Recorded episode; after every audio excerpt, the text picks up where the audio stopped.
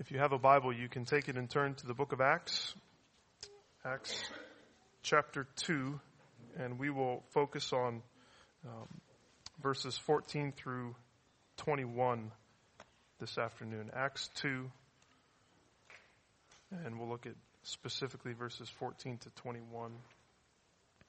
There are countless known and unknown turning points in history. Uh, we recently celebrated 500 years since Martin Luther nailed his 95 Theses to the door of the church in Wittenberg and sparked in many ways the Great Reformation. That was a major turning point in history. You can think about other things, maybe smaller turning points. You think about the, the first flight that the Wright brothers took there at Kitty Hawk, that that was a, a turning point of, of, of some sort in history. You can think about uh, March 10th, 1876. That's when Alexander Graham Bell made the first phone call. What would Mr. Bell think of what we've done with the phone? I don't know. Um, but that was a turning point in history. Um, I remember watching a Ken Burns documentary on jazz music, and he talked about imagining the first time that, that Louis Armstrong picked up a trumpet and played a note, and that that was a, a turning point in music history, that he created this whole new um, phenomenon of jazz music. There's turning points in history. And here in Acts 2, we find a vastly more important turning point in history than any of these things. The day of Pentecost that's recorded here in Acts 2 changed everything. Certainly for followers of Jesus, even for the, the Jewish people, but it also has changed the entire course of the history of the entire world. We, we often readily see that with uh, the death and the resurrection of Jesus. That's a, a, watershed moment in history. In fact, that's what we divide our history into, BC and, and AD. And it's marked each year by this great celebration of, of Good Friday and of Easter that we're even anticipating now. Um, but I don't think it's an exaggeration to say that just as the cross and the resurrection were definitive, groundbreaking moments in salvation history, in the history of the world, so too was the day of Pentecost. God in Christ was working in a profound and a powerful way when he sent the Holy Spirit to his followers. There's one sense in which it had it, it, was the fulfillment of what had been longed for for ages, but in another sense, the day of Pentecost, there, there was a newness to what God was doing that, that had not been fully expected. When the Spirit fell on those 120 believers gathered in Jerusalem, uh, and a completely new age of God's work in the world was born. And it's in fact an age that we still live in even now. This is the new covenant age of the Spirit's presence in all true followers of Jesus Christ. And we live right now in what the prophets called the last days. And given this massive shift, I, I, think it's just wise for us to, to go slower here than maybe I even anticipated, just to make sure that we feel and see what this, this day signals in the life of the church and in your life and in, in my life, that we don't brush past it too quickly. And my hope is, is that in seeing what has been fulfilled in Pentecost, that we would be filled with a longing for and an, an, expectation of and a seeking after the, the power of the Spirit as we strive to walk in our daily lives in obedience to God's call to us as individuals and to us as a church, that we would long for that. That we would grasp in some sense the glory of the days that we live in, of the power of the Spirit who lives in us. And as we press into this this afternoon, uh, where I want to eventually land is on this challenge to live as spirit indwelt, spirit empowered, live as the spirit indwelt and spirit empowered prophet that Jesus has made you into. I hope that becomes more clear, but I'll say it again. Live as the spirit indwelt and spirit empowered prophet Jesus has made you into. With that in mind, live as the Spirit indwelt, Spirit empowered prophet Jesus has made you into. Let's read Acts chapter 2, and I want to read verses 1 through 13 again, and we'll go all the way to verse 21. Look at this watershed moment in the history of the universe. when the day of Pentecost arrived, they were all together in one place. And suddenly there came from heaven a sound like a mighty rushing wind, and it filled the entire house where they were sitting. And divided tongues as of fire appeared to them and rested on each one of them. And they were all filled with the Holy Spirit and began to speak in other tongues as the Spirit gave them utterance. Now there were dwelling in Jerusalem Jews, devout men from every nation under heaven. And at this sound the multitude came together and they were bewildered because each one was hearing them speak in his own language. And they were amazed and astonished, saying, Are not all these who are speaking Galileans? And how is it that we hear each of us in his own native language, Parthians and Medes and Elamites and residents of Mesopotamia, Judea and Cappadocia, Pontus and Asia, Phrygia and Pamphylia, Egypt and the parts of Libya belonging to Cyrene and visitors from Rome, both Jews and proselytes, Cretans and Arabians, we hear them telling in our own tongues the mighty works of God. And all were amazed and perplexed, saying to one another, What does this mean? But others, mocking, said, They are filled with new wine. But Peter, standing with the eleven, lifted up his voice and addressed them, Men of Judea, and all who dwell in Jerusalem, let this be known to you, and give ear to my words. For these people are not drunk, as you suppose, since it is only the third hour of the day. But this is what was uttered through the prophet Joel. And in the last days it shall be, God declares, that I will pour out my spirit on all flesh, and your sons and your daughters shall prophesy, and your young men shall see visions, and your old men shall dream dreams. Even on my male servants and female servants in those days I will pour out my spirit, and they shall prophesy. And I will show wonders in the heavens above and signs on the earth below, blood and fire and vapor of smoke. The sun shall be turned to darkness and the moon to blood before the day of the Lord comes, the great and magnificent day. And it shall come to pass that everyone who calls upon the name of the Lord shall be saved. Last week we tried to describe exactly what happened on that historical day as it's described there in, in Acts 2, 1 to 13. We, we saw the signs. There were two signs, a sound and a sight. The sound of wind and the sight of these tongues of fire. And we said that these external signs pointed to the deeper spiritual and redemptive realities that were happening on this day. So the sound of the wind pointed to the indwelling and the filling of the Spirit. And the tongues uh, point, uh, the tongues of fire pointed to the, the speaking of various languages that followed, and therefore the opening of the door of salvation to all nations. The word for spirit is the same as the word for wind, and so this rushing wind is the obvious and appropriate sign for the Spirit's coming.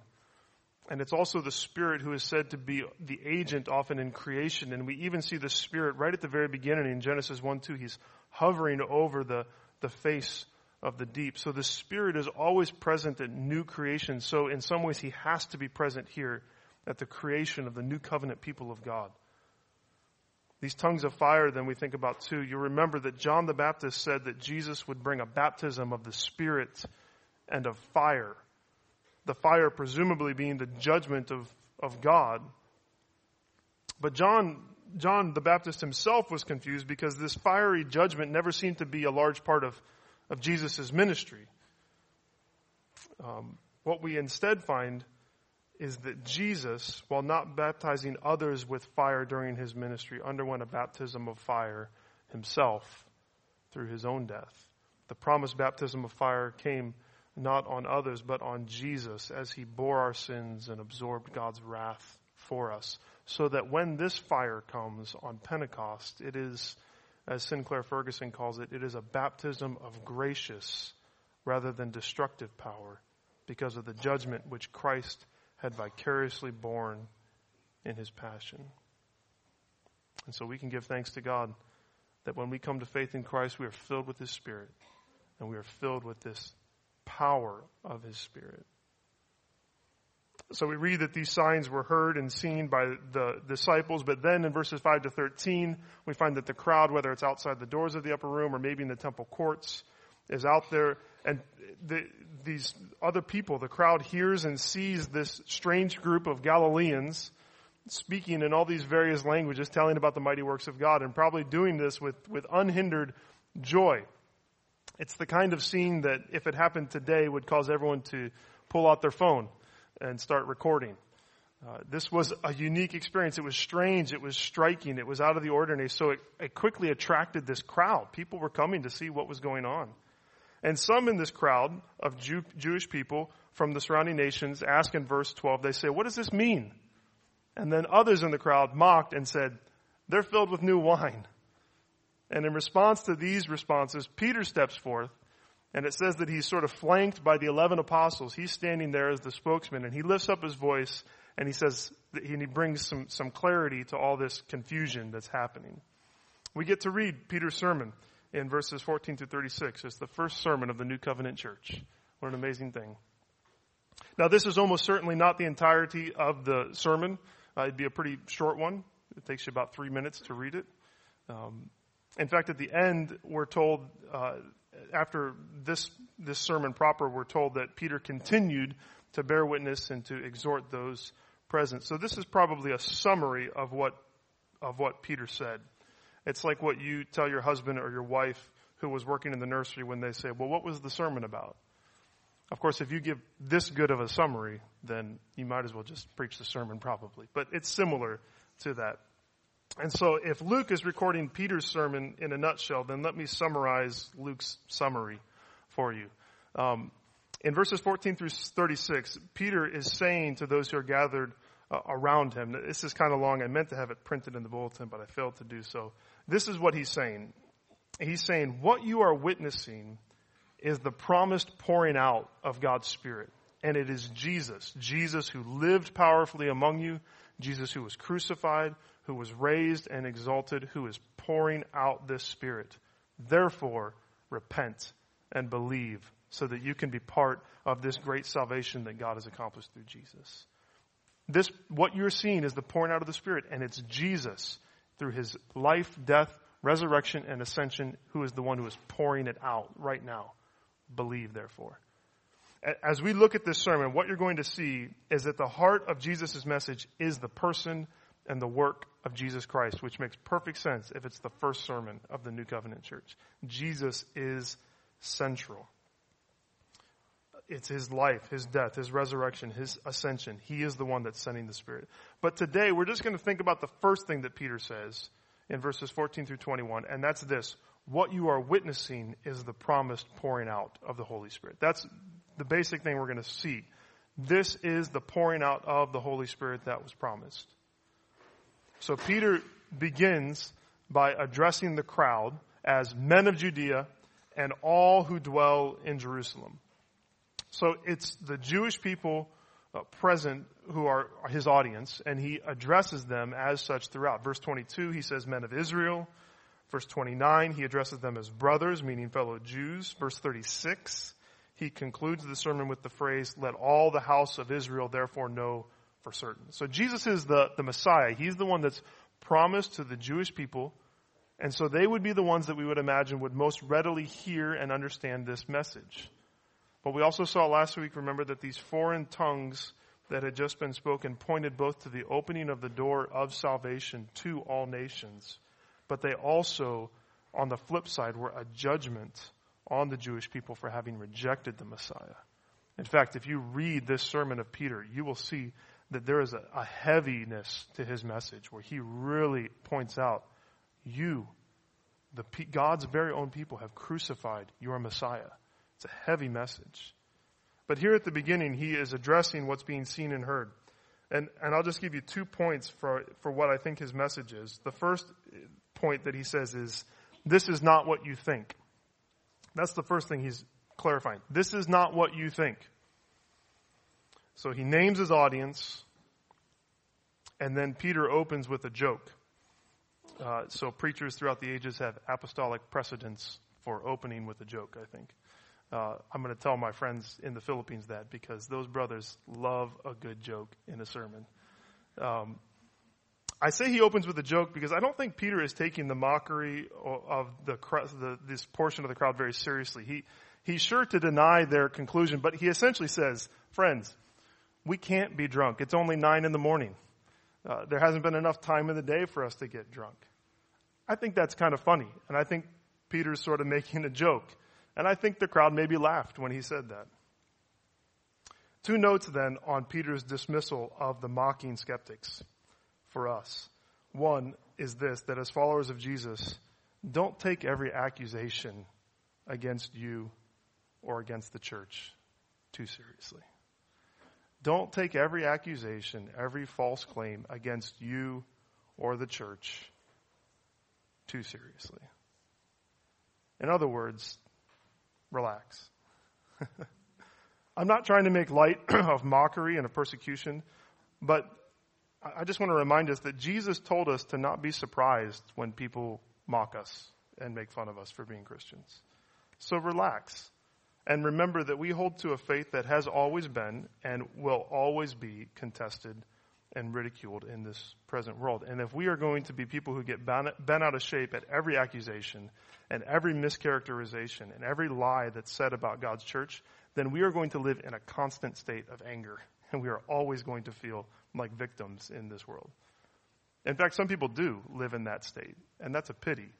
And it's a poor witness, I think, in this world. Of course, on the other side of, of anger, we could slip into fear and silence. We, we don't want to own up to the fact that we are, are part of this strange group that's being mocked. We're, we're embarrassed. We become like Peter. Not Peter on this occasion, but, but Peter when he denies the Lord after the Lord has been arrested. He chooses not to be named as one of his disciples. I think Peter demonstrates that if, if we're going to stand for Jesus in our culture, we're going to probably need some thick skin and we're going to need a good sense of humor or will be shamed into silence, or will always be on the edge of anger. And I think instead we, we need to see sometimes that the best response to an accusation is to reveal it for how ridiculous it is. We can take a moment and hold up what people are saying. We can say, now wait a minute. Do you really think that's true? What you're accusing me of, do you really think that Christians hate everybody? Do you really think that's what, that's true? And I think if people are honest, uh, they will agree that that's a little ridiculous. They may, we may even be able to laugh with others, to acknowledge to some extent that who we are and what we believe and how we act and live is a little strange on the surface. That's the second thing, I, I, second thought about Peter's response is God's work will always look like foolishness to those without eyes of faith.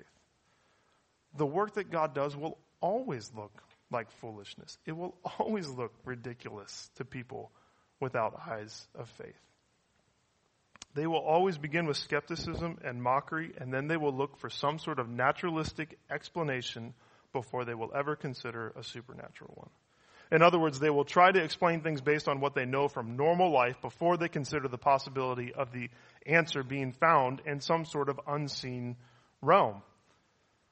Now, having said that, having said that we will always look what that the, God's work will always look like foolishness to those without eyes of faith. Having said that, we should also know that there are some foolish things that are done in the name of Jesus that should be viewed as foolish in the watching world. So we don't have to associate with those things.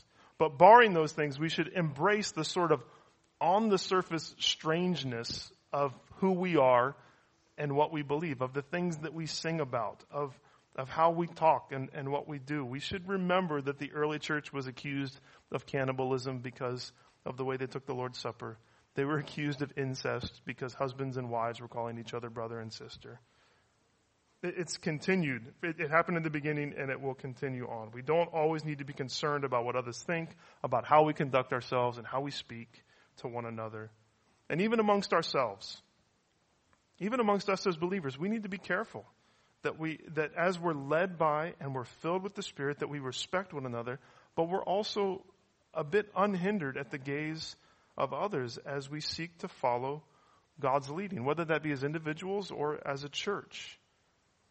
May, may God give us eyes to, to see how He's working, to look for supernatural explanations, and to believe that He is at work amongst us. It's okay to take your faith seriously. It's okay to really seek after God. It's okay to be excited about what He's doing. Don't try to be cool all the time. It's okay to be a little strange. And may we be a place that says, If we're seeking the Spirit, then that's, that's okay. So, Peter begins his sermon by saying, This is not what you think. And then he follows up by saying, This is what you heard. Second point, this is what you heard. The crowd had sort of misidentified what was happening, so now Peter is going to correctly explain it. He said, This is not what you think. This is actually what you heard. And he begins by quoting the prophet Joel and saying, This, this that you are seeing is that which you have heard in the prophets. What you're looking at is what Joel talked about. Peter is going to make a bold claim, and that claim is that what is being witnessed right there in Jerusalem is what was promised by the prophets. That's a bold claim. Four things then that Peter draws out by quoting Joel, and he starts big. He says to those gathered, These are the last days. These are the last days, friends. If you look back at Joel 2, 28 32, which is where Peter's quoting from, you'll see that those verses begin with the words, and it shall come to pass afterward. But Peter changes that. You see what he says in verse 17? And in the last days it shall be. That's what Joel was saying. Peter's not adding to God's word. He's saying what Joel was saying. The last days that were coming, that's what Joel was talking about. So Peter makes that clear. And in so doing, he is saying that the coming of the Spirit signals that we have entered into the last days.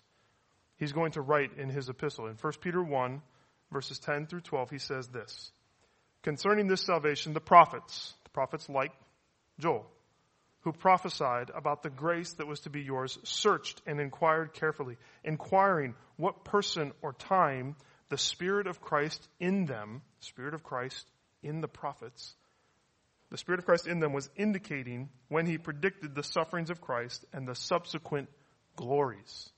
Probably something like Pentecost, subsequent glories. And it was revealed to them, revealed to the prophets, that they were serving not themselves, but you, us, in the things that have now been announced to you through those who preached the good news to you by the Holy Spirit sent from heaven, things into which angels long to look. And then in verse 20 of, of 1 Peter 1, he says of Jesus, that Jesus was foreknown before the foundation of the world, but was made manifest in the last times for the sake of you. The author of Hebrews agrees with Peter that we are in the last times Hebrews 1, 1 through 2, familiar verses. Long ago and at many times and in many ways, God spoke to our fathers by the prophets. But when? In these last days, He has spoken to us by His Son, who He appointed the heir of all things, through whom He created the world. The age ushered in by the sending of the Spirit is the last days, foretold by the prophets. Now, when we think about the last days, we think about the coming return of Christ, and that is partially right. In fact, somewhat to make a strong division between verses 18 and 19 in the quotation of Joel's prophecy. I think that's probably how I've typically understood it. Uh, in other words, the thought is that the first part, this prophecy about the Spirit coming, is fulfilled now, but the part about the signs in heaven is going to be fulfilled later. And in fact, Revelation 6, describing the sixth seal, references this exact same prophecy in Joel. So there's some truth to that. But we should also remember that 50 days earlier, the entire sky went black in the middle of the day when Jesus was crucified. And some people even postulate that in connection with that darkness, that when the moon rose, it would have looked blood red. It would have been a blood red moon that, that rose in that Passover time.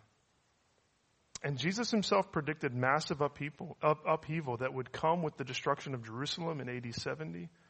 And so I think that there's going to be a massive uptick in these signs and wonders before the return of Christ, but there are also, we also live in a period of these kinds of things, this upheaval that is happening, certainly then, and even so now. now all that to say that we should not speak of the last days only as the, the day of Christ's return. Rather, the finished work of Jesus and the descent of the Spirit means something amazing. It means that right now we are in the last times. And while we are still waiting for Christ's return, Christ's return, his return as, is as sure and as guaranteed as the fact of his resurrection. And so here we are, 2018, in the last days. We live in the days that were longed for and spoken of by the prophets. We live in the days of the fullness of God's revelation of, in Jesus Christ, the Messiah, that's witnessed by the Spirit. We live in the days of the fullness of God's Spirit. That's what Peter points out next. He said that these are the last days.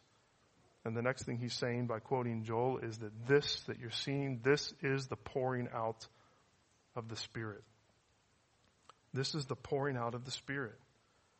The repetition of that phrase, pouring out, in verse 17, I will pour out my Spirit on all flesh. And in verse 18, in those days I will pour out my Spirit. This is the pouring out of the Spirit. Have you ever witnessed an enormous amount of rain? of course, we've all just witnessed that this weekend. Uh, we've had over 10 inches of rain in February. Three of those inches came yesterday. It's amazing amount of rain. It's one thing to watch a rainstorm from inside your home, but have you ever been caught in that kind of a downpour? I know I have more than once. In fact, I've got this great picture of Andrew and I when we were on vacation with my family early in our mar- in our marriage, commemorating just one time when we got caught in a downpour. We had gone on a hike on some sand dunes, and while we were out, the sky just opened up. I mean, poured. And there were no trees around, there were no buildings around, and all we could do was just sort of keep walking until we got back to our car, and then we drove back to the house that we were staying in. But we were just completely soaked. That's the picture here. It's the picture of a downpour that is at the heart of the coming of the Spirit. Peter, through Joel, is saying that this manifestation of the Spirit is not a trickle. And, and it's not just a stream that's coming on a few chosen people. This is not like the Spirit rushing on Saul and David. It's not like the Spirit coming on a small group of people.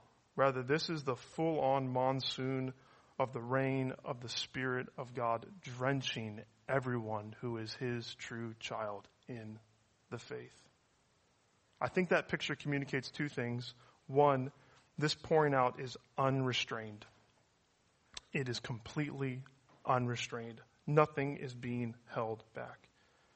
In other words, this is the pouring out of the fullness of the Spirit and of His power. This is not a taste of the Spirit. This is not a piece of the Spirit. This is the Spirit of God sent by Christ in all of his power and all of his authority.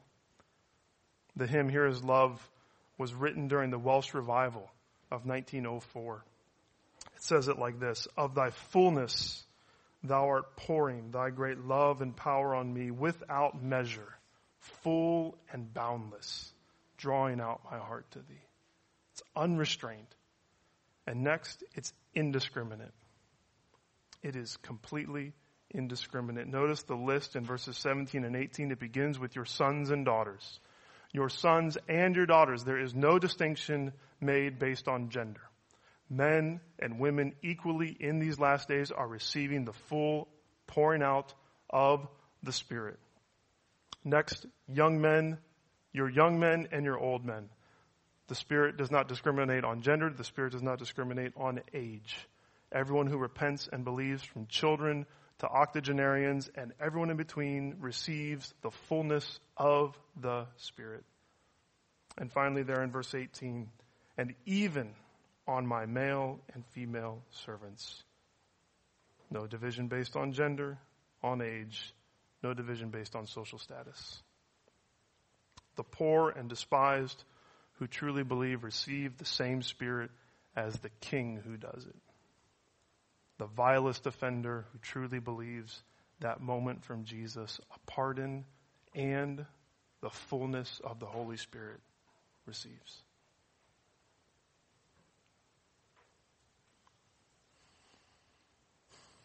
There's nothing like this in all the world.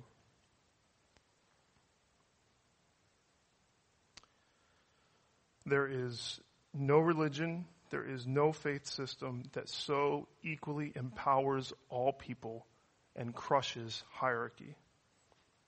There is a need for order in the church. There are positions of authority that are helpful, but the new covenant people of God all equally receive the unrestrained and indiscriminate pouring out of the Spirit. There is no Jew or Greek. There's no male or female. There are no slave or free. And contrary to how some people take this passage and other passages in the book of Acts and, and do such damage with them, there are no followers of Jesus who have more of the Spirit than others. Now, there are those that are more yielded to the Spirit, that know the fullness of the Spirit more. They're more influenced and controlled by Him. But in these last days, God has poured out His Spirit in an unrestrained and indiscriminate way. And if you are His child, you're indwelt by that Spirit. Every one of us has access to this full, unrestrained power of God's Spirit in us if we've come to faith in Christ. No one is excluded from that. So Peter says, This is what you're seeing. These are the last days. This is the pouring out of the Spirit. Well, what does that mean? Peter says, among other things, that it means, third, those you hear speaking are prophets. Everyone you hear speaking is a prophet the speaking of prophecies, the dreaming of dreams, the seeing of visions, these are all acts of a prophet. And now that the Spirit has come on all believers in Jesus, everyone is a prophet. This is what was longed for in the days of Israel. It was God's desire for his people. In Numbers 11, 70 elders are gathered to help Moses to control and, and understand and help the people. And the Spirit falls on them. This group of 70 and they prophesy. But then the text says that they stopped, except for two, Eldad and Medad. And Joshua comes to Moses and tells him this, and he tells him to tell them to stop it. Tell them to stop prophesying, Moses. But Moses replies in Numbers 11:29, not just with his desire, but I believe with God's desire, and he says to Joshua, "Are you jealous for my sake? Would that all the Lord's people were prophets, that the Lord would put his spirit on them. That's God's desire that all would be prophets, and it begins on the day of Pentecost with the coming of the Spirit, and it continues now. What does that mean? What does it mean that all of God's people are prophets? prophecy involves some sort of speaking ministry. But more than that, Sinclair Ferguson writes that it, it signifies, quote, sharing the messianic spirit and experiencing the knowledge which only the Spirit could give. He goes on, let me read a little bit of a quote from him. A status, prophet, and relationship, intimate knowledge. So the status is of a prophet and the relationship is intimate knowledge. A status and relationship with God known at first hand only by the few under the old, old covenant, just a few, could now be enjoyed by all. Now all have received the messianic anointing. This is the sense in which the new covenant promise is fulfilled. No longer will a man teach his neighbor or a man his brother saying, know the Lord, because they will all know me, from the least of them to the greatest. Jeremiah 31, 34. No longer is an anointed human mediator required to teach us to know the Lord. Now all who receive the Spirit of Jesus, the exalted prophet Messiah, share the prophetic anointing in Christ. They have immediate personal knowledge of God. All in this sense are prophets, as well as priests and kings. You feel the wonder of that that we are in these last days. God has poured out His Spirit and He has made us prophets that all of God's people, you, by faith in Christ, can know the joy and the privilege of being a prophet, of status, of intimate relationship because of the Spirit. How can we know status and intimate relationship? The point that Peter is going to expand on out of this is the fourth one I want to give you, and it's this Jesus is the Lord who can save you. Jesus is the only Lord who can save you. Joel's prophecy ends in verse 21. Well known words, it shall come to pass that everyone who calls upon the name of the Lord shall be saved. And Peter is about to say, and the Lord is Jesus. If you want to be saved, you must call on Jesus. There is an assumption in our culture that everyone has status and relationship with God just by virtue of being a human being. But let's be clear that Scripture is clear that it's only possible by God's grace through faith in Christ and the Spirit that He sends. There is no salvation. There is no relationship with God. There is no status. There is no intimate understanding of who God is except through Jesus Christ. Everyone must call on him. Everyone must repent of their sins and trust in the work of Jesus, who was baptized by fire so that we could be baptized with his Spirit. And if you have called on the name of the Lord, if you are if we are brothers and sisters in Christ, if we are children of God, then we must live as spirit indwelt, spirit empowered prophets. Because that's what Jesus made us to be. We have to live into the fullness of the Spirit, in the fullness of this relationship that Jesus has brought us into. We have to lean and press in to this status and know more and more deeply what God has done for us in Christ. What does that look like? What does it look like to be a spirit indwelt, spirit empowered prophet? It looks like Jesus. I think the disciples knew exactly what a spirit empowered person was. Because Jesus was the most spirit filled person that ever lived, and they watched him live his life. And we get to do the same through the Gospels. In his birth, he was, his entire birth was marked by the overshadowing of the Spirit. Even before he's born, he is conceived by the Holy Spirit. His growth is marked by the ministry of the Spirit. His ministry begins when the Spirit descends on him at his baptism, and then that same Spirit drives him into the wilderness, and then that Spirit strengthens him in temptation. That's what it looks like to live empowered and indwelt by the Spirit. Jesus takes up the scroll of Isaiah and he announces this The Spirit of the Lord is upon me. And then all of his mighty works attest to that fact through the Spirit, he offers up himself on the cross, Hebrews 9:14, and while he was put to death in the body, he's made alive by the Spirit. He's vindicated by the Spirit when he's raised from the dead. And now, the Father and the Son have poured out the Spirit on everyone who believes. Think about the significance of that. The Spirit hasn't just come the Spirit has been sent by a joint act of the Father and the Son. Because of Jesus' death, resurrection, and ascension, the Father and the Son together send the Spirit so that when you and I believe in Christ, He dwells in us. Can we grasp that reality? Not fully, but we can keep trying.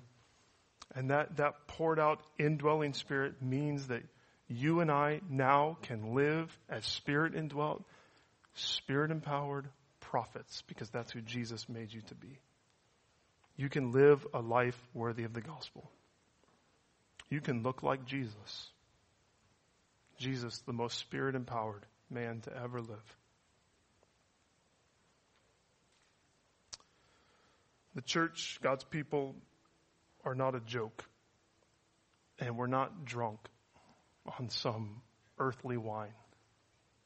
Rather, we are those who recognize that we now live in the last days. The days promised by the prophets, days when God's Spirit has been poured out on all flesh. It's made us prophets. It's made us priests. It's made us kings through faith in Jesus. Jesus, who's the great prophet, priest, and king. He's the one that we call on to be saved. And in light of all of these breathtaking truths, we have to, we're called to live like Christ. We're called to, by the Spirit, press in to know what that means. So let's do it. Let's live like the Spirit empowered people that Christ has made us to be. And by the Spirit that He has given us, let's, let's live like what He has called us to do and to be as His children and do it for the glory of God alone. Let's take a moment of silence and then I will pray.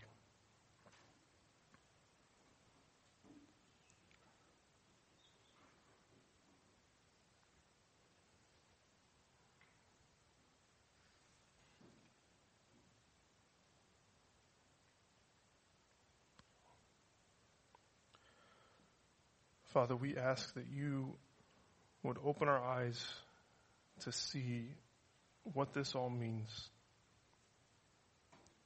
that these would not just be words on a page or words that I've said, but that you would help us to see the deep spiritual, unseen reality of what Christ has done. Lord, that you, that we are in these last days and that your spirit has been poured out in an unrestrained way on each of us who have faith in you. And you've called us to live within that, to live as prophets and priests and kings, to, to look like Jesus in our daily lives. What I just sense in my own heart that there is so much more to that than I've tasted even yet. So much more to that that our church can know and, and understand. And so we pray for that, God. We pray that your Spirit would fill us as individuals, that you would fill our church, that you would empower us in a deep way, that we would press in to know more and more the work of your Spirit in each of us and how you are using your Spirit to, to glorify Christ, to glorify you in how we live. Father, um, do what, what I cannot which is, I guess, nothing. But I trust, Lord, that your work can, by your Spirit, through your word, you can help us to know and understand these things, and not just know and understand them, but to live and to walk in them, Lord. Pray for a, a great filling of your Spirit, a great work that you would do in, in us and in our city, in our nation, in our world, for your glory, God, by your Spirit. Ask it in Jesus' name. Amen.